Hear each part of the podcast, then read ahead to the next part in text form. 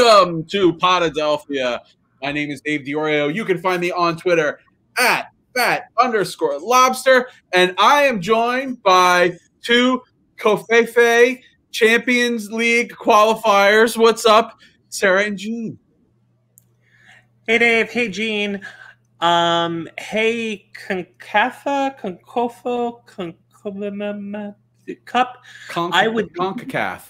CONCACAF. I, I mean, I can stare at it and still not pronounce it right. Like if someone ha- like offered me like Sarah, here's three hundred dollars, pronounce it right first shot. I'd just be like, keep your money, keep your money. And if you don't know what we're talking about, we're talking about the Union.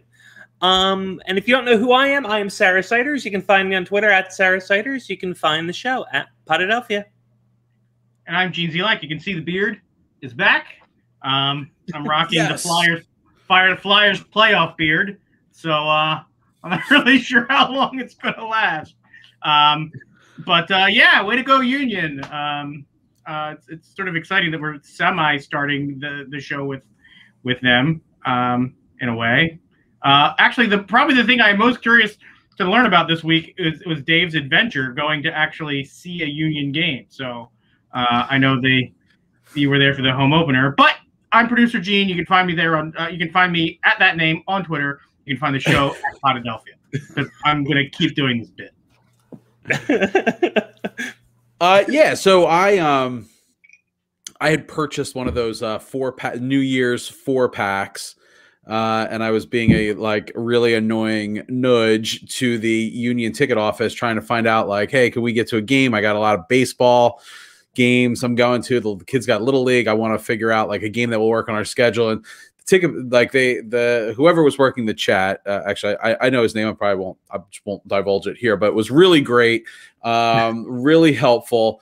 Uh, super super guy uh called me out of the blue on friday night and was like hey we got a bunch of cancellations for the home opener probably because it was supposed to rain the entire time uh you know would you uh would you be interested? And i was like you know sure uh let's let's try it out. So um you know i got my tickets for the for the home opener which was awesome. Um i will say my experience there it was is very different from going to citizens bank park. Uh it's a lot there's a lot more COVID related restrictions going to Subaru Park uh, than than it is going to Citizens Bank. Um, so just just for those that are interested in going to a Union game, they will be taking your temperature uh, when you go through the gates. Um, it is a wrist temperature, uh, so it's really not that big of a deal. But if you have a 100.4 uh, or higher, you will have to go to a cool down area uh, for 15 minutes, and then they will take your temperature again. And if it's still at 100.4 or above, you'll be uh, you won't be allowed into into the park. Wait, I need to know more about this cool down area. Like, are there fans? Is there like this thing? Is it like the game the system? No, I didn't. Uh, I didn't get to experience it, but base. But from what my understanding was, it's just like go stand over there for 15 minutes and we'll take your temperature again. It wasn't like uh, misting fans or uh, you know ice cold Coca Colas for you to drink or anything like Pickle that. juice. Uh, Maybe some pickle juice. Yeah, I'm I'm surprised that it wasn't like one of those things where I guess they're what they're trying to mitigate is if you're sprinting with excitement and joy towards the gate, and you Maybe. get your body temperature up. They're like, look, we understand you're excited that you need to be inside the park, but if you could just cool down Yeah. for a few minutes, or like- maybe you're just you know uh, your heart's racing walking through Chester. Uh, Well- you know.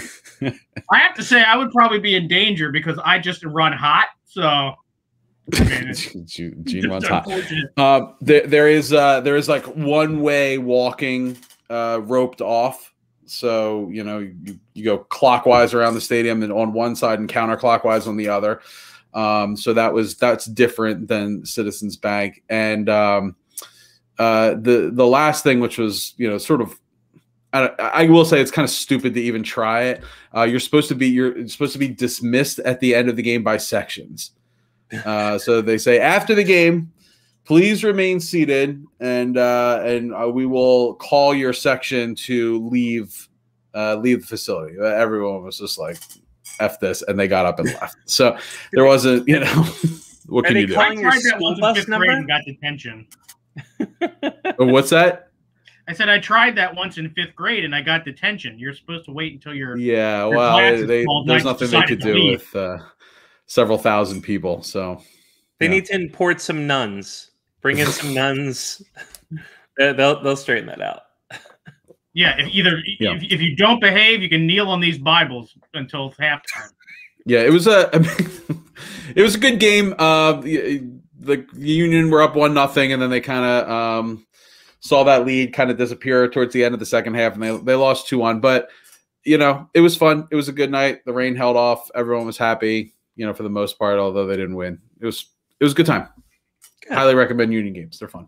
So, uh, what did you think of like seeing a professional soccer game? Did you think that it offered you more than what you get on TV? Yeah, yeah, I do. It's the the uh, it's one of those sports where the good seats aren't great. Uh, we were like four rows off of the pitch, um, but we were in a corner, so you really couldn't see. And the Union just scored. Um, you really couldn't see what was going on at the other end of the field, so you kind of just like go, okay.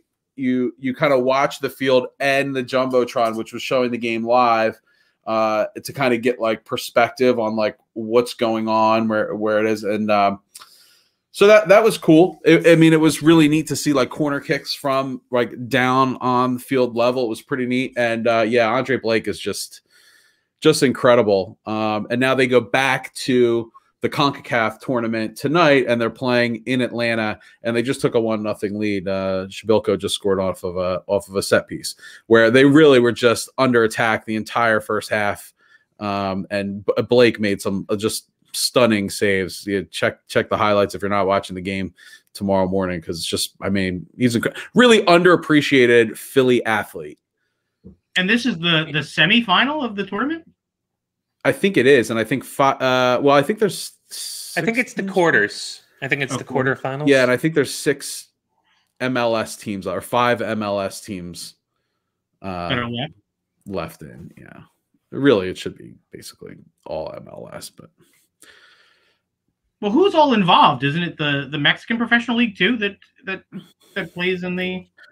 Yeah, Right. it's I, from my understanding, it's North America. I don't know. I mean, they may you may have Canadian, you may have like Jamaican. You know, like I don't know if the Caribbean has a, a league or not, but I, I would think that they would be included. And then they have to, but they'd have to qualify. They'd have to qualify. I don't know what leagues qualify or you know what it takes to qualify into it. I mean, I'm I'm assuming that the Union were invited because they were the Supporter Shield winners of the MLS. Yeah, I I, I think it's the the top five finishers of the league that make it in. Yeah, that would make sense. That's very similar to what goes on to the Champions League in Europe.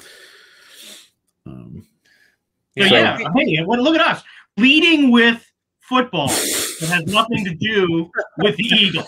for like the second uh, the second time in three weeks because you know it's be just a little quirky enough to get into my intro. And since we are recording this and streaming this live, uh, I'll give an update. The Flyers just tied it up. I'm falling on the grenade and watching the most meaningless game uh, of the evening. Gene, let us know when the Phillies tie it up. And then Uh, we'll I have uh, no access at the moment. I, I the only thing I can watch is you two. So Um, I have Wah, you have wah. to You'll feed have the to settle. information to me. Yeah, yeah, yeah. Okay. Well, let's get to it. Um, I I titled this this episode for streaming purposes, "The o- Odubel Tolls for Thee." Uh, and Odubel Herrera, um, you know, whether you love it or hate it, is is back in the lineup. Or uh, I don't know, is he playing tonight? He was back in the lineup yesterday. He played yesterday. He yeah, is playing tonight. He is, and he is um, tonight. did nothing. Correct. Last night he did not get uh get a hit, um, but he did make a pretty decent play in the field to end the game. I thought. So he did contribute on defense. I'm, I mean, I'm sure Roman Quinn could have made that catch. Probably. All right, so here's so here's where uh, here's the line in the sand, right? This is where you have to, you know, either stick to your guns or, you know, fold a little bit here. The Phillies, I believe, really did everything they could to avoid bringing up Odubel Herrera. And if any of these guys, Haseley, Moniak, Quinn, was just bad, Odubel would still not be on the big club. Right. Yeah. But because they are epically bad, like negative war bad, um, the Phillies had like quote unquote no choice. I mean, you of course could choose to just press on with absolutely no productivity and just horrible center field play. Or you could say, okay, what, what do we have left in, at our disposal? Okay, well, let's, you know, let's give Odubel a chance. What are your thoughts? I mean, if you're going to have him in your organization, which is a big if, um, you run the risk of having to play him. You know, if you can't just go, we're going to leave him with the, you know, it's not the Iron Pigs, it's the like practice squad or whatever. You know, we'll leave him off the big club but he's just there to keep union happy i or but he's on he's in your organization and i don't like it i don't want to root for the guy and i mean i guess i'm, I'm not rooting for the guy i'm, I'm not really watching but if you're going to give him another chance you have to give him another chance you know, if you are saying, well, he's still in this organization because he's been suspended and we need to give him a chance to redeem himself, if you mean that at all, you have to give him a chance. And I, don't know if we've ever talked about before on the podcast. Um, I feel like we might, so forgive me if I'm being repetitive. But the idea of you know keeping an abuser out of the lineup you know, isn't as cut and dry as it feels like. It feels like it's the easy thing to do. It's like this guy did something horrible. He's done. We're not going to pay him. We're going to, we're going to, you know, keep him off our team, potentially end his livelihood. And facts tell us that's not good for the person being abused. Know, that's, that's, doesn't lead to to necessarily good things at home. So so who are you protecting? Are you taking a moral stance and then going, is it all for show? Are you trying to protect the victim? And I'm talking in circles here because are you negotiating with terrorists? Are you going to go, well, you know, oh, if we if we leave Odubel off the team, he's just going to be mad and and abuse his wife or girlfriend or I forget what their relationship is. You know, you know, we got to keep the abuser happy. Well, that's horrible. You can't you can't you can't function that way. So it's the long story short is I hate it. Um, I wish we weren't in this situation, uh, uh, but we are. So let's see what happens, and let's let's hope there's some part of this dude that has been redeemed, that he has made amends, that he has done something to really merit another chance. But I mean, I don't know. Well, what is going on? I mean, when Vic, when Michael Vick was brought in here, um, you know, he served a, a prison sentence. You know, I, I don't know, like I, I don't recall like how long or if it was like a I think it was almost three years. stint. I mean, he, and he was, you know, therapy, donating money, going out and doing speaking engagements and all this stuff. Um, I, I don't know what Odubel's doing, and I don't know what sort of debt he's paid other than serve an 85 game suspension and basically sit out a 60 game season. And uh, you know, I don't know. I, I, you know, I don't, I don't want, I don't want to watch him. I don't want to cheer for this, this guy. Um, and I don't know what my feelings are going to be the first time he, you know, it's a tie game and he puts one in the seats. I mean, how, how am I supposed to reconcile that as a fan? Of course, I want the team to win, um, but you know, like not like that for me. I, I don't, I don't love it. I look, I, I saw, you know, I was at the game where Moniak hit a three-run homer, and I thought it was pretty, pretty cool, pretty exciting. I get that he, he may not be ready or the long-term solution, but I'd rather have moments like that than the convert, like the than the inverse where Odubel's putting one in the seats, and and I don't know how I'm supposed to feel. I will say this. Um, if there are some positives to take away from this, it's that it has at least started probably some conversations in places where this issue doesn't come up nearly as seriously or as often as it should, even if it is in the context of do you support somebody that would do this sort of thing to another person? Um, and it maybe will have you reflect on how you feel about people that treat their partners this way, whether it's somebody in your family, somebody that you know, or somebody that you root for on a baseball team. Um, I think that there was opportunities that have been missed here by not only the organization but by maybe the player himself. Um, I don't know if the organization sort of was like, let's keep this quiet, like don't bring attention to it, like let's just sort of press on. But the organization itself there was no reason why, even without having to specifically say why they were moving in that direction, but why wasn't there some sort of a show of support, whether it was financial or like whatever, where they where they interacted with organizations that assist in dealing with domestic abuse. Um, you're not going to convince me that there wasn't any lack of opportunity to go out into the community and outreach. You know, even if it was we held an auction with some Philly stuff to support a domestic right. abuse. You know, I mean, like how hard would that have been to have these guys that are going to be his teammates sign some balls, sign some bats, raise some money, you know, I mean, invite mm-hmm. some dignitaries, you know, I mean, like that to me, they, they do these things for charities and organizations that you know, all the time. Why not use this opportunity to sort of show that yes, we have this happen in our organization. This is our way, even if it's a small way of trying to use this to put more positivity back into the community. I haven't seen anything like that. It doesn't mean that it's not going to happen eventually. Um, I feel like that would be the sort of thing where if I'm a fan of the Phillies, I can be like, well, at least I see the organization is not blind or ignorant to what the fans are experiencing. Because I really think that there, most fans are conflicted in some way. I, I certainly wouldn't be the. I'm not the type of person that's going to come out and say like, I would rather the Phillies lose than have this person on the team. That's not. That's not true. I don't want the Phillies to lose. I, I don't necessarily want to cheer for this particular player either. I would be perfectly fine if he never played on the team.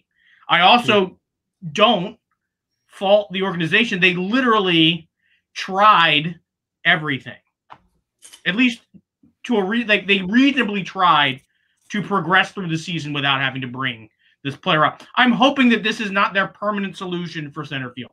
I really hope that there is some point in the not too distant future where they are able to bring in a player who is clearly a step above him for a lot of reasons. For one reason is that then he's no longer needed. For another reason is then the team gets better. Um, so that is something that I'm rooting for. I'm rooting for him to become obsolete. Um, I think that would be the best for everyone. Um, you know, he is not such a good player that I'm going to miss his productivity. He wasn't such a charismatic player that I'm going to miss his um, miss him being on the team. Um, but I, I what the like, what is what, needed to do something? Let, let, let me ask this: What is what is good enough Odubel play to make it worth the um I don't know the moral soul selling that you have to do to get yourself to root for the team that to to get to root for him, right? So last year you know, not last year, let's say 2019, you know, before uh, all the stuff came out, he was hitting uh, 222 with an on base percentage of 288. Is that good enough play above what Haseley, Quinn, Moniak were giving you uh, to say, okay, yes, I will, um, I will, uh, I, I, don't know, compromise my moral compass uh, to have Odubel play with with those types of numbers not for me. I don't know if there's a a number. I, I suspect that there isn't. Uh, for for me, I would love to see some sort of contrition, some sort of uh, making of amends, and I don't know if I believe it. You know, Gene, when you were talking, it's like, oh, the the the the team should do this or that or whatever efforts that'd be easy to do, and then part of me would look at and go, oh well, is this genuine? Like, do they care? Is it just just to buy good PR?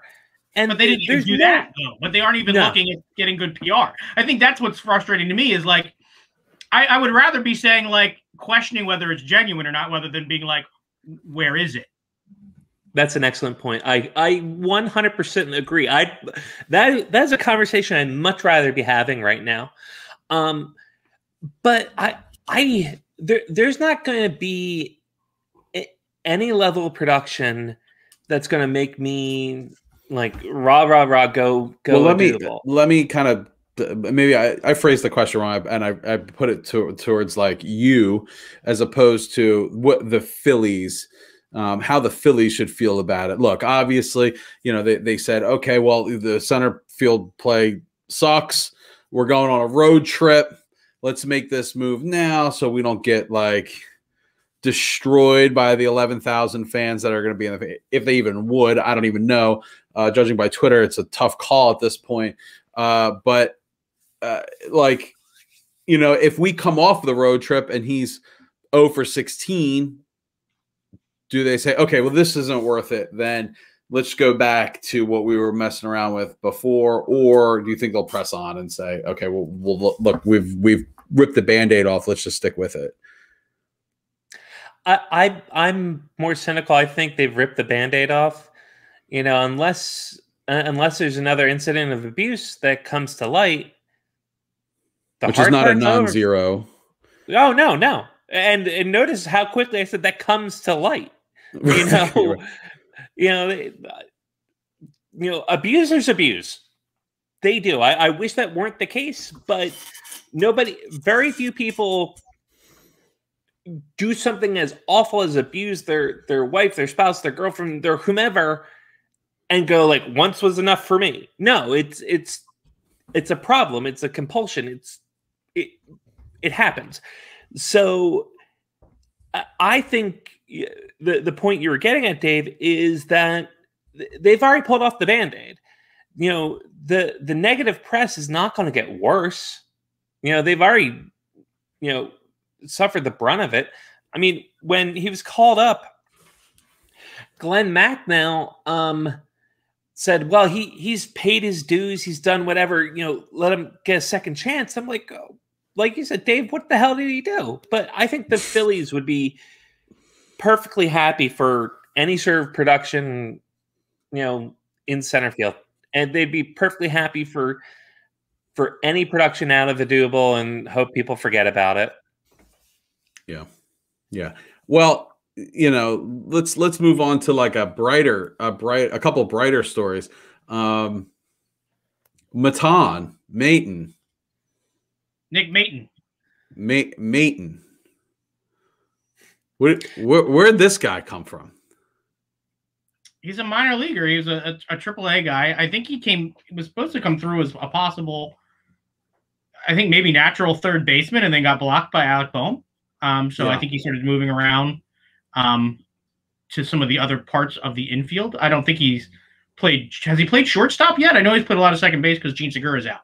Um, right but uh, there has been some conversations that they've. Well, yeah, of... he has been playing shortstop because Bamboo Brad's been playing second base, second base because Didi was also out for a while. Okay, yeah, so he, he he seems like he can probably field both middle infield spots, but, but can I he think, play center field? Is the question. Well, more interestingly, I think maybe at this point is they've been setting him out pregame with an outfielder's glove. I really think that they might be looking at him more at um, left, trying to keep him in the lineup and left. I think that we are not far away from, if not uh, a, a, very serious reduction in Andrew McCutchen's play, uh, play time, but um, like maybe a full platoon where you'll see where he won't he won't hit against left-handed pitching at all, um, or right-handed pitching. I guess. Yeah, he's a right-hander. Right. Yeah, yeah, yeah. Well, I think so, that, that that's what they're saying is that he's in a, he's basically in a platoon now with Brad Miller. Right. Well, because Brad Miller's producing and, and Andrew McCutchen just just isn't. I I tend to believe that McCutchen is been in the game long enough, and he's only 34 years old, that he will be able to work himself out of whatever is going on. Um, it is a small sample size. I think that he's a professional baseball player, been doing it long enough. He'll figure out how to how to be productive again. Will he have MVP? Kutch is only 34. Yeah, he's only 34. Yeah, it feels like he's Ooh, been in the league boy. for a long time. But I think he came in And the league when he was looks 20 it. or 21. Um, and he's had some mileage on on his body. So um, yeah, but he- he's not like to the point where he, you know, you have to remember, you know, guys like Pete Rose and stuff played into their mid 40s. It, it's not unheard of for some of these professional athletes to be able to to work out some things and, and be able to still stay productive well into their 40s. Um, I wish that the NL for these sorts of things had a DH because then you could sort of keep people's bats in the lineup, but not necessarily have them in the field. I think that's sort of the other thing that's happened with Andrew What McCutchen. bat? What? Well, I'm What what more bat? to the point is he's also his defense has become a liability. You can keep him in the right. lineup to work it out, but you know would also not to have to have him in left field. Yeah, him Um, and Brad Miller are like Tweedledee and Tweedledum out there with the play. I mean, and it's funny because if you listen to the broadcast on the radio today, they brought it up. It's like, yeah, they're not getting errors charged to them, but it's just It's because they're not getting anywhere near the ball. not good play either. I mean, Yeah. they're getting favorable scoring decisions and things like that, but it's just not good outfield play. Yeah, you're not getting you know, errors, for- but you, you- you're not getting errors because you're nowhere near the ball to to make a play on it to screw it up. You know what I mean? You're just not where you're supposed to be. That should be an error. It is an error mentally, but it's not. It's not charged with an error. But um, yeah, I mean, thankfully, there's been other parts of the lineup right now that are sort of keeping the Phillies at 500. Um, if they were to be clicking all at once, there's a chance that this team could be gaining some ground. Nobody in the NL East seems to want to really step out and be be the guy right now. And this is what I said. This is what I said like a couple of weeks ago. Everyone's going to be 500 at the end of the month. And, and probably everyone's going to be 500 at the end of May. And then things are going to warm up, offenses are going to get going, and then we're going to see really what what it's all about. And we have a compromised bullpen right now. Also, did you know we have the worst bullpen ERA in Major League Baseball again? well, I, I just feel like I just nothing ever changes. Maybe that's that's just how I feel now. It's just Yeah, I think it's like five. now. It's up to five and change now after the the massacre in Colorado. I have to interrupt real quick though. For me, I believe that we have the worst bullpen um, statistically in Major League Baseball, but it feels so much better than last year. I don't know why, but it. That's, Give it time. sick. give it time. I'm not saying it was healthy. I'm not saying it was a Oh. good thing. I'm just saying that it doesn't feel like an instant loss. It doesn't feel like, well, we're into the bullpen. That was fun. Well, we You lost know? two big. We lost two like key pieces pretty early, and I think a lot of these inflated stats have come since you know we lost. Is David Robertson coming back? Oh God, I hope not. Talk about a terrible contract. Um, yeah, but I mean, it, there are some positives we can talk about with the Phillies, right? A couple of things. Um, Rhys Hoskins, as of last night, I don't know if it's changed today, is leading the entire all of Major League Baseball in home runs uh, with eight, and then a multitude at seven. Uh, and Bryce Harper, I don't know. I mean, the guy just gets on base. I mean, the guy has has been scorching hot. Uh, he's had a couple multi home run games, um, a couple of like, you know, three for three games with a walk. Um, he's just being as advertised right now, and I think that really your your your three, four, five hitters are sort of what's keeping you, uh, or three, fours. Where is where is Hoskins batting in the lineup right Two. now? Six? Oh, he's batting two. So you're two, three, four. Well, he has been. I don't know where he's at anymore. yeah, but he Yeah, usually he's been pretty consistently too.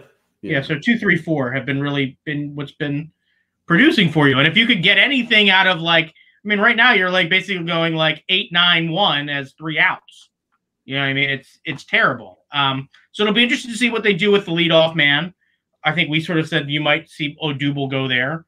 I was hearing on the radio yesterday a lot of people advocating for putting Harper at the leadoff spot so that he could get the extra at bat. Um, I don't like the idea where you're going to not have him be able to have as many RBI opportunities. I think that that's more important for where he hits. Well, how often is in the first inning Harper comes up and uh, McCutchen and Hoskins are on base? It's like Uh, never. It's Not- like not never because often. Rhys I is either striking out or hitting a walk home lot run. than he has this season, but you know his on base. He was a pretty good on base guy, but I was more Yeah. thinking of like if you've got eight, you've got the eight hole in the pitcher in front of Harper. It, it's going to be even less that you're going to see him with guys on base.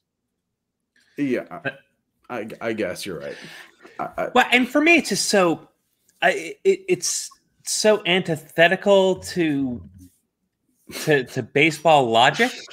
You know, it's, Gene Coonrod just came into the game. Diego living! Sarah, do you not catch that reference? I did not. Didn't you ever watch Uh, Thundercats? I oh, I did. I did. Yeah, yeah. Coonrod is Moon Ra. in my head. No, he is now Coonrod, the ever living. so, so like Mumm-Ra. This is a really like- obscure fan group uh, where Yeah. we all dress up like Mumm-Ra. Wait, wait, wait. Like skinny, like pre-transformation Both. Mumm-Ra. I think you have to or have like mixed jacked. yeah, both, Okay. depending on your physique. uh, but um. So, So, oh, uh, is your train of thought uh, interrupted it was. by it this was. very strange tangent? Yeah. Um, also, I flipped on the Phils, so I was watching uh, the Cardinals extend their lead. But um, yeah, Harper and Hoskins have been real bright spots, um, especially Rhys. I mean, Harper, you know, Gene, you, you said you know he, he's been living up to expectations, or, or, or you know, truth in advertising, or some phrase like that. But Right. and he has, but he's been pretty damn consistent since he's he's been here. Yeah. And Rhys, I love him, but he's very streaky, and I still think he's very streaky. But my God, this streak he's on now is so much fun to watch, and j- just seeing that that confidence when he approaches the plate. it- you- You're just waiting to see what happens next. You're just waiting to see, okay, he's gonna how many he's gonna hit tonight. So that's that's been a lot of fun. I Um, can take streaky. I, I think that what I, I felt with him last year, and you know, to a certain degree, there's a difference between streaky and looking lost. And there were times Mhm. where it looked like he either had the wrong approach or no approach. Um, right now, he's being real aggressive. He's jumping on pitches, and um, I think that he could sort of adjust back maybe uh, to being a little bit more. Uh, you know, if he starts to feel like he's he's he's, he's you know, to get out of a slump or something, he could change his approach up and start taking more pitches again. He was always good at getting on base. He was always good at getting his walks, um, which I think is why he's a perfect, you know, has made it all the way up to to the where he is. There's a lot of guys that can hit the ball hard, but they strike out a thousand to one ratio. Um, we saw a guy that it was in the organization uh, last week with uh, Darin Ruf, who uh, is out in San Francisco now. That's a guy who can run into seven fastballs a year. But you know, do you want a guy who's going to strike out 400 times and hit you eight home runs? They may be 500 foot home runs, but you know, he's just not ever going to be a guy that's going to be able to get you much else. But Um, but Rhys Rhys has been he's a notorious count worker, and you know he's had you know seasons of 100 plus walks for sure. And I think pitchers now are saying like, okay, well that's it. We're not gonna we're not gonna give him free passes anymore. And Hoskins is adjusting and saying, okay, well I, I'm gonna swing then if you're not gonna throw balls, and then you know he hits homers. So Right. So you might see it sort of become the chess match where Yeah. may, which is just going to be it's going to be who's going to catch up faster. Well, it's I mean it is a game of and you know over 162 games you're going to have a lot of those phases of adjustments and uh you know Nick Maton's seeing that now that he's seeing a ton of breaking pitches anymore and he's just not able to groove those fastballs anymore. He's a low strikeout a, a low strikeout guy from his time in the minors, but you know it's a different story in the major leagues. So we'll see how those adjustments go. Any uh anything else Phillies worthy we needed to talk about? Check my notes here. Oh, I do. There was a tweet that I wanted to um, float by you guys to see what you thought. Um, Liz Roscher from Yahoo Sports uh, and formerly of the Good Phight tweeted, uh, "The Phillies are in year four of we're serious about competing now. No, really. Yet everything they do feels like they're still a team emerging from the darkness of a rebuild. Different managers, different regimes." But it all feels the same, like there's been zero progress. Do you do you feel like it's been zero progress? That's a good question. It's it's not the progress we want. It's it's a very it's a damning assessment, and I uh, I was inclined to disagree, but the more I think about it, I, I don't think there's been zero progress, but I'm hard pressed to put my finger on the progress that has been made. Yeah, I think it's yeah, pretty that, clear that um, they haven't really like hit the right button. Um, I think personally, what the what the what the issue is is that they they keep trying to maybe do what they think is the the the easy decision to get competitive fast, and really their their problem is much deeply much more deeply rooted. And I mean, and it, it's maybe the problem that's been the Phillies the entire history of their franchise is that they do not grow from within successfully. And when they have in their past, they've won World Series championships. You know what I mean? When they've been able to home grow their core and then sort of bring in auxiliary pieces from the outside, they've been able to because baseball takes time. You have to have, you know, in 08, it was the culmination of a, of a team growing together and figuring it out. Um, same thing in 80 when you had the late 70s runs where it was a team that grew together and figured it out. Um, the only way you can do that is to have guys sort of come into their primes at the same time together. You know, I'm hoping that by keeping JT and uh, Bryce together right now, sort of in their prime, and maybe Rhys Hoskins is starting to emerge, uh, maybe you can sort of luck your way into something similar, but you had to pay a lot of money to Bryce Harper and JT Realmuto to get that sort of ingredient rather than have it sort of grow with from within where you're adding a Bryce yeah, Harper. Of of course, and that's why these guys like, you know, Bohm really needs to be the answer. Mm-hmm. Yeah. You know, uh, we really need a couple more of those guys to um, to emerge and say like, yeah, you're you're an actual you're an actual piece here. I mean, you think about and this is why I kind of wanted to talk about this tweet because I feel like a couple of years ago we were in this uh okay, Rhys, um, JP Crawford, uh, Jorge Alfaro, uh, Roman Quinn. There was some other dude that was like an outfielder that was supposed to be some hot shit and, and you know and nothing like nothing. Like Rhys is something uh, but everything else was like nothing. We were a million guys away from being a couple of guys away. Now i think we actually are closer but but the the one thing the one thing, and yeah, Moniak and Haseley have been very disappointing, but Mo- Moniak's still super young, though. I think uh, there's still time for Moniak. Haseley's a little bit weird. He's more of a professional hitter now than Moniak is, um, and hopefully he comes back soon, and we get to see you know a, a little bit more of him and what he can do.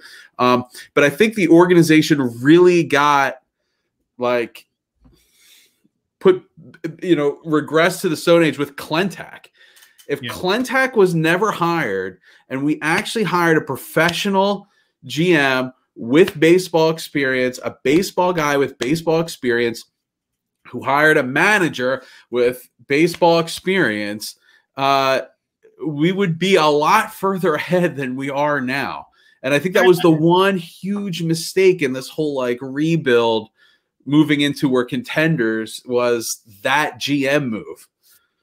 And I think that um, the other thing that we're sort of experiencing in other teams, probably to a same degree, but because we were already so far behind the eight ball, I mean, the last season and a half, uh, maybe we, we have not really had the same sort of development that you would have. You there has been no minor league games competitive system. They're at an alternate site, basically doing extended spring training. There is nothing that really. The reason why baseball has had the minor league system for as long as it has is because it works. There is a way that you can develop players through that system of com- competition because they're all competing for the jobs of getting to the big show. It's not necessarily about rings in AAA, but it is about you know jumping off the page and making yourself uh, marketable and, and and appealing to the big club to come and help. And uh, you know, maybe Moniak with a full season last year under his belt, maybe he does become more of a realistic option in center field. Maybe, you know, maybe May- Maiden Maton would have seen a lot more curveballs in AAA last year. Um, who knows? But they need to figure out a way to get some younger players. They need to figure out a way to scout in other places like Japan and in Latin America. They need to figure out a way if you can't get them drafted out of high school and get them into your system where you can get them, um, you know, within four to five years. You better figure out a way to get like into winter ball in the Dominican Republic and find a diamond in the rough. But you know what I mean? But Gene, it, Gene, is it too late for that? You know, it's we're, we're if we can't call up people from the farm system now, like it, it's too late to plant crops to to Hmm. torture the farm analogy. You know, the, the, it's time to harvest is now. You know, and yeah, but I mean, you, if you don't plant at some point, you're never going to have a crop. Like they really need to yeah, but I'm be working it. and I I don't disagree. That's the right way to do it, but it you know we've spent the the Phillies have spent a lot of money to win now, and can you really take that step back to go? Yeah, because it takes four, five years to develop a player. Yeah, so if you're talking about like three or four, unless they're all coming from the same draft, you're going to have a timing issue with you know players like JT and um, you know Wheeler and Nola and and things like that. You know, Chris Even Dunn here makes a makes a uh, an Eagles analogy. So, but and I, you know, a little tongue in cheek there, but the the the philosophy is the same. Are you listening to your scouts? Are your scouts bad or are you not listening to them? And from I don't know, I get the sense that they listen to they hear the scouts, but they don't listen to them, and they really want to deal with analytics. And you want to be they want to be this trendy Uh, like we're the Oakland A's kind of thing. We're playing Moneyball here and all that stuff. And you know, it's just like, well, why don't you listen to your scouts every once in a while and just pick the obvious player? yeah, I I don't know how much analytics works when you're looking at high school kids. You know, it's you know, it, someone's production could be as much a product as the pitching they're facing. Yeah, well, who knows? Versus- could be looking at launch angles and yeah, I don't know, prorated exit velo. I, who the hell knows? Well, I think analytics best translates to baseball because it's the most the the events are the most insular. You know, you have a batter, you have a pitcher, something happens, pause, next pitch, something happens, pause, next pitch. You know, it's really easy to break it down into its smallest parts. But does that does that replace the eye test of a scout to go look at that kid's mechanics? You know, I, I, I still just think if if if the Klentak thing didn't happen, we'd be in a much a much better place right now. We got about ten minutes left. I want to talk about a couple of Flyers points um, before we close. And Sarah, Sure. I wanted to talk about this last week. We ran out of time. I wanted to get your thoughts on this. Is the issue with the Flyers lack of accountability at the tippy tippy top? Like with with no Ed Snider anymore, and you know the the googly Comcast monster uh, running the the the Flyers. And I heard this point brought up like, are they more concerned with gritty and marketing and TV money and things like that than they are about putting a quality hockey team on the ice and winning a fucking Stanley Cup for this goddamn city. I I don't agree with the last point. Just because it, to make the Flyers a good investment, they have to win. They have to win. The reason why you'd want to buy the Flyers when Comcast did is because they made the playoffs every year. They were sold out all of the time. And Gritty is great and all, and the theme nights are great and all, but they don't replace this this winning culture, this you know losing is unacceptable culture that that kept fans loyal throughout the years. And the the loss of Ed Snider is, is palpable. You know, it's at the very least, I don't have confidence that losing is unacceptable. You know, when Ed Snider was alive, you would never go, well, no one in the Flyers organization cares. You know, somebody cares. Somebody cares very much, has probably been fined by the league for what he said about referees, you know, is going into that locker room, is is making a scene in the stands. Ed Snider cared and the buck stopped with him. Um, right. So who who says who evaluates if Chuck Fletcher's doing a great job? Dave Scott. I guess so. Yeah, because Chuck Fletcher is not just the GM; he's also the president. You know, and but I feel like I feel like if there's a decision to like decisions at this point will be cost benefit analyses over this is what's best for the team. He, I, I kind of agree, but I think what's, you know, your cost benefit analysis is going to say winning is best, and, uh, but, but there's, there's no safety net, Dave. You're right. There is no Ed Snider to go. Screw it. We will operate at a deficit for five years. I want to win my damn cup. Right. You know, there, there's there's nobody in the organization to say that. Hopefully, it's Chuck Fletcher. And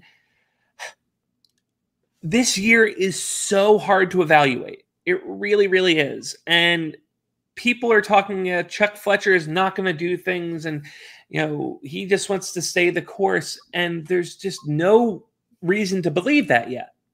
We have no proof that he's going to make dramatic changes, but there's no reason to believe that he's just going to sit on his hands you know, I mean, I guess at the time will tell. I just think it was an yeah. interesting theory. No, it's. I don't know if it's an interesting theory, but it's a very real fear of mine. You know, I can be rational. I try to be level headed. I try to bring a lot of perspectives. But the fact that when Ed Snider was around, you knew that losing was unacceptable. You knew that that somebody uh, was holding the team accountable to this Flyers culture. And why did we all love Alain Vigneault when he came in? How did he win the city over? It was that behind the scenes video where he told his players, be a fucking flyer. Right. Well, I mean, look at the team this year. Yeah. Outside of the veterans, you know, a couple handful of veterans, who's being a fucking flyer? These guys are coming up short. And when Snider was here, you would go, all right, that's going to change. Either these guys are going to get their act together or they're going to spend way too much money or too much assets to bring in Chris Pronger to get right. the best free agent to do to do something that it may be stupid it might be bad for the long run, but damn it, the short run, the Flyers well, are going to be. Well, if it's an issue, it's a major issue because the Flyers will never be a privately owned entity, probably ever again. No, they won't. I, but I do think, you know, Comcast doesn't lose money. You know, they're they're not in this to to lose money. no, money. and I do think that they would prefer. I, I, mean, they obviously would prefer the Flyers win the cup. I mean, you're talking about an organization that's you know, uh, you know, put a, a little Billy Penn on top of their buildings.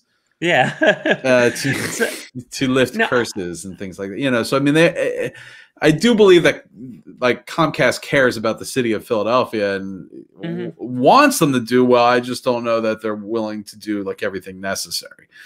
Yeah, I, I wouldn't be surprised. It, it's something that's been in the back of my head since shortly after Ed Snider died Mhm. um, was that they almost need like the Flyers chairman. You know, Chairman Yeah. Ed Snider. That was always his title. Just go like, hey, you know, Holmgren retired. I think Holmgren kind of was that that that torchbearer, and hopefully it can be Chuck Fletcher. Yeah. Hopefully, hopefully he cares. You know, has enough of a hockey sense and a sense of history to go. Hey, you can carry the torch, Red Snider. Maybe it's his team president. You know, maybe you're not going to be GM forever, but somebody to go unacceptable, reboot, do whatever you have to win. And hopefully, I'm hoping that they're going to find a team president. Hopefully, it's Chuck Fletcher. If it's not Chuck Fletcher, hopefully it's somebody else to go win at all costs. You know, ha- have some damn pride. You know, I hope it's uh, all I can do is hope right now because Right. there's just too much unknown. All right, let's end on a little happier note. Uh, Claude Giroux moves into number three uh, all-time uh, Mhm. points in Flyers history. What is what does this mean? Um, it, it it's a nice signal for to show to the the common fan or the Giroux doubter, not necessarily the Giroux hater, but to show to the the fans where the Flyers are the fourth favorite team out of the four majors in Philly, you know, or they watch the playoffs only or only watch when they're good. It's a nice little touchstone to go, hey, just so you know, Giroux is really good. You know, you can see his place in history at number three, and the fact that you know being second all time in points, provided he's here next year, is going to happen next season. Right. You know, um, he added another goal tonight in a losing effort. The Flyers ended up losing six to four. Um, yeah, I know, but but it's it's a really nice touchstone. It, it's a it's an, a moment for people to hopefully appreciate Giroux and maybe you know outside the diehard, outside of the people who love Giroux like I do, that they can go, oh, get a little more perspective that this guy is really good. He is something special. He's a big, big part of Flyers history. Yeah, I mean, it's, not all about championships, especially in a sport like hockey or you know, really any team sport. Sometimes you're just sort of a product of your environment and the players and the pieces that are put around you. And I, I know, like I, I poke fun at Giroux all the time. Actually, it's probably poking more fun at you, Sarah, than I You're am. poking fun at me. Yeah, you know, Um, you're torturing me. for, for those who don't know, it, it pops up occasionally on the show, but I cannot like send a text or a chat or whatever about Giroux without Dave immediately saying something snarky. It happened right before recording tonight. right before recording tonight, Giroux got another goal, and Dave, without missing a fucking beat, goes. Oh yeah, put him in the net now that the season doesn't matter. yeah, Despite meaningless games, that- he fills it up. Yeah, which is totally unfair because he's scored plenty of high profile goals uh, Oh, in yeah. key situations in Flyers history. I mean, he, so, he literally won a Stanley Cup Finals game in overtime with a goal. uh, yeah, I mean, I, to be intellectually honest, like I recognize that he's a Hall of Famer and an all time great Flyer. So um, it's really just, just like a bunch of needling. So yeah, I mean, you definitely can have a Hall of Fame player on your team and not win a championship, and um, it's just unfortunate. You know, it's unfortunate that he was wasted. yeah. It's regardless of what happens next. There is a, a uh, the Flyers have to win a cup before Giroux retires, Yeah, and oh, they might, but it's not. It's not how it felt last year. Last year, it felt like we are the window is open. yeah. you know, there's a real shot that this can happen before his career is over. Now, I have no idea what this offseason is going to bring. So, yeah, next year is going to be- be like super like uh, like what an interesting year next year is going to be. I don't even not like, only next year, I, I said before, the year after next. Because if the Flyers make the playoffs next year, let's say they even go to the Eastern Conference Finals, well, they make the playoffs every other year. That's not anything new. You gotta make the playoffs two years in a row. So next year's only going to show us that even if they're great, if they don't win the cup, or make the Stanley Cup Finals, Stanley Cup Final, it, it doesn't show us that much because that's the good year. You know, it's like your even number Star Treks. You know, in in your even number years, the Flyers are good. In the odd numbers, they're bad. Hey, well, I'll tell you what. Wait, I'll wait, wait, wait, wait. Before we do it, before we do that, real quick, gun to your head. What position do you guys want to draft? Do the Eagles draft on on Thursday? Oh my god! Not a we're gonna talk player. about What position? I have no hard thought. I think it's just there's so many needs on this team. It's best available. Wide receiver. Just get it right. Yeah. The- I think I think we're gonna go with cornerback.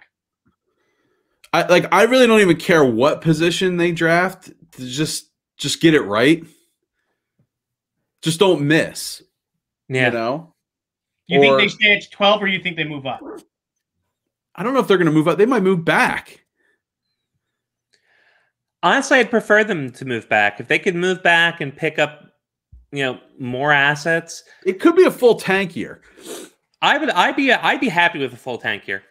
To, a full tank year done well, I, I'd be happy with. Let, let's let's take a breather and and try to do it the right way. The the Eagles have their Super Bowl, you know, and it's not like we're wasting Carson wasting Carson Wentz's prime. He's not here anymore. Jalen's young, so let's take a step back and do it right. I'd like that. Well, let's not waste any more of our prime and go to penalty box. All right, Ooh, Dave, I'm gonna throw it right You back like to you. graphic, Oh, I, right? I love that. That's I'm working great. on it, I, but I thought that would be okay, the all five flyers in the penalty box. Love it. Yep, yep. That that was that made me happy. And uh, Dave, what makes you happy or unhappy? Who is in your penalty box tonight? Did anyone watch the Oscars on Sunday? I, I did could- not. No. Look, all right.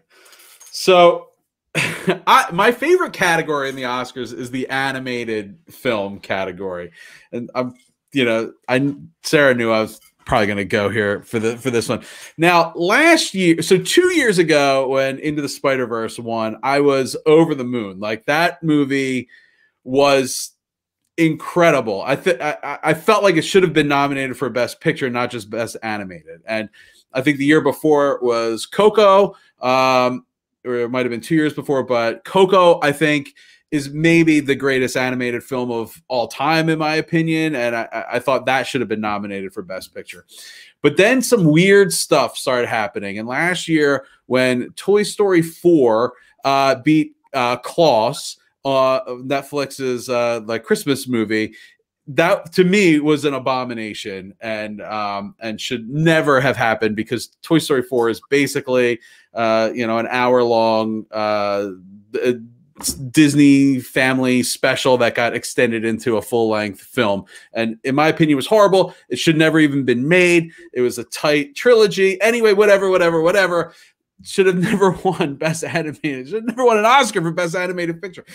This year uh Pixar's Soul uh, won uh, best animated picture over.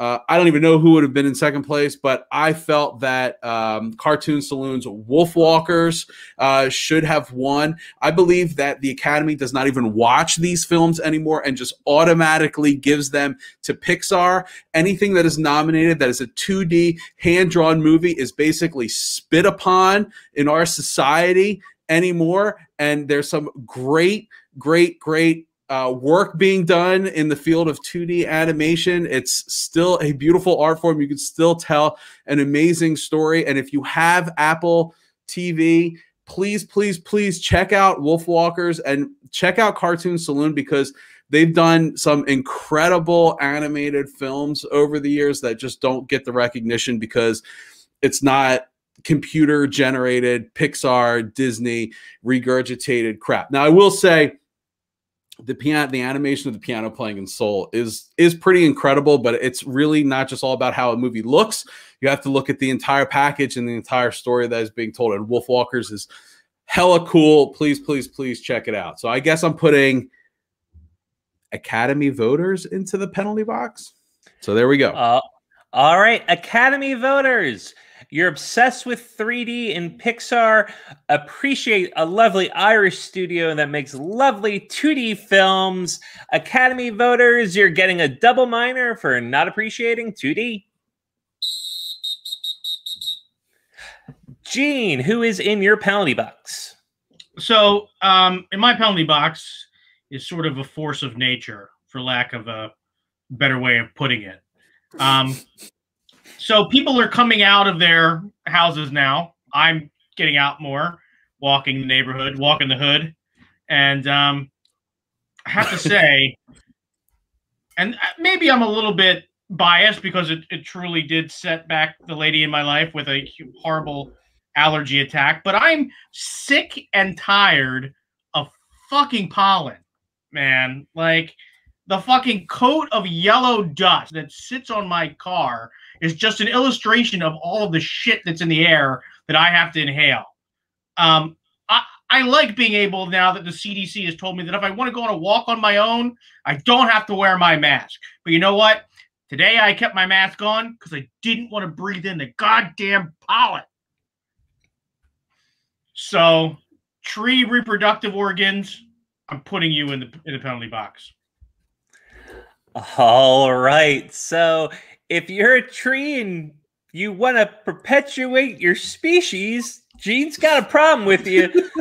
tree pollen, get the hell out of here. You're making Gene sneeze.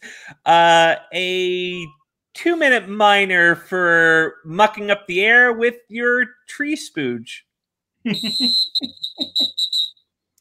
Sarah, who's in your penalty box? Well, it's a it's it's a night for non-sport um, penalty box um, people, and tonight I'm going with one I knew you guys would not pick, and it has to do with bronies. Are you guys familiar with bronies? Yes, this is grown men who enjoy My Little Pony. I watched a documentary on. Oh, I up until recently, I would have been interested in checking that out. My history with bronies. Uh, we, is, is rather... it too late to edit that out? There's no editing now. We, it's just it is now. Yeah. Um, no, no. When when it comes to bronies, I heard of them. I I heard that there was this you know adult male um, population that really liked the new version of My Little Pony. It's not new anymore. It's off the air. Actually, a friend of the show um, uh, was a, a, writer and uh, editor, um, um, story editor uh, on the show for a while, and it's actually a really good show. Um, my family didn't um, buy, didn't start watching it until the pandemic, and before that, you know, I think I watched one episode with the kids, and it was fine. But after really watching, it's actually very charming, very witty. So I could go, you know what? These bronies I heard of, they're fine. You know, they, they, make sense that an adult could like this show. And then the other day there was the the shooting at the Federal Express um, building, and apparently the shooter was a brony, um, obsessed with My Little Pony, had plenty of mental issues. There are a lot of things there, but this isn't about that. What it was was that someone was calling out bronies for not keeping the Nazis off of their websites. Apparently, Nazi bronies have been a big issue for a while. Nazi and bronies? yes, Nazi bronies was a known about issue in the My Little Pony community. Bronesies? Maybe Bronesies. But a lot of scolding of nope.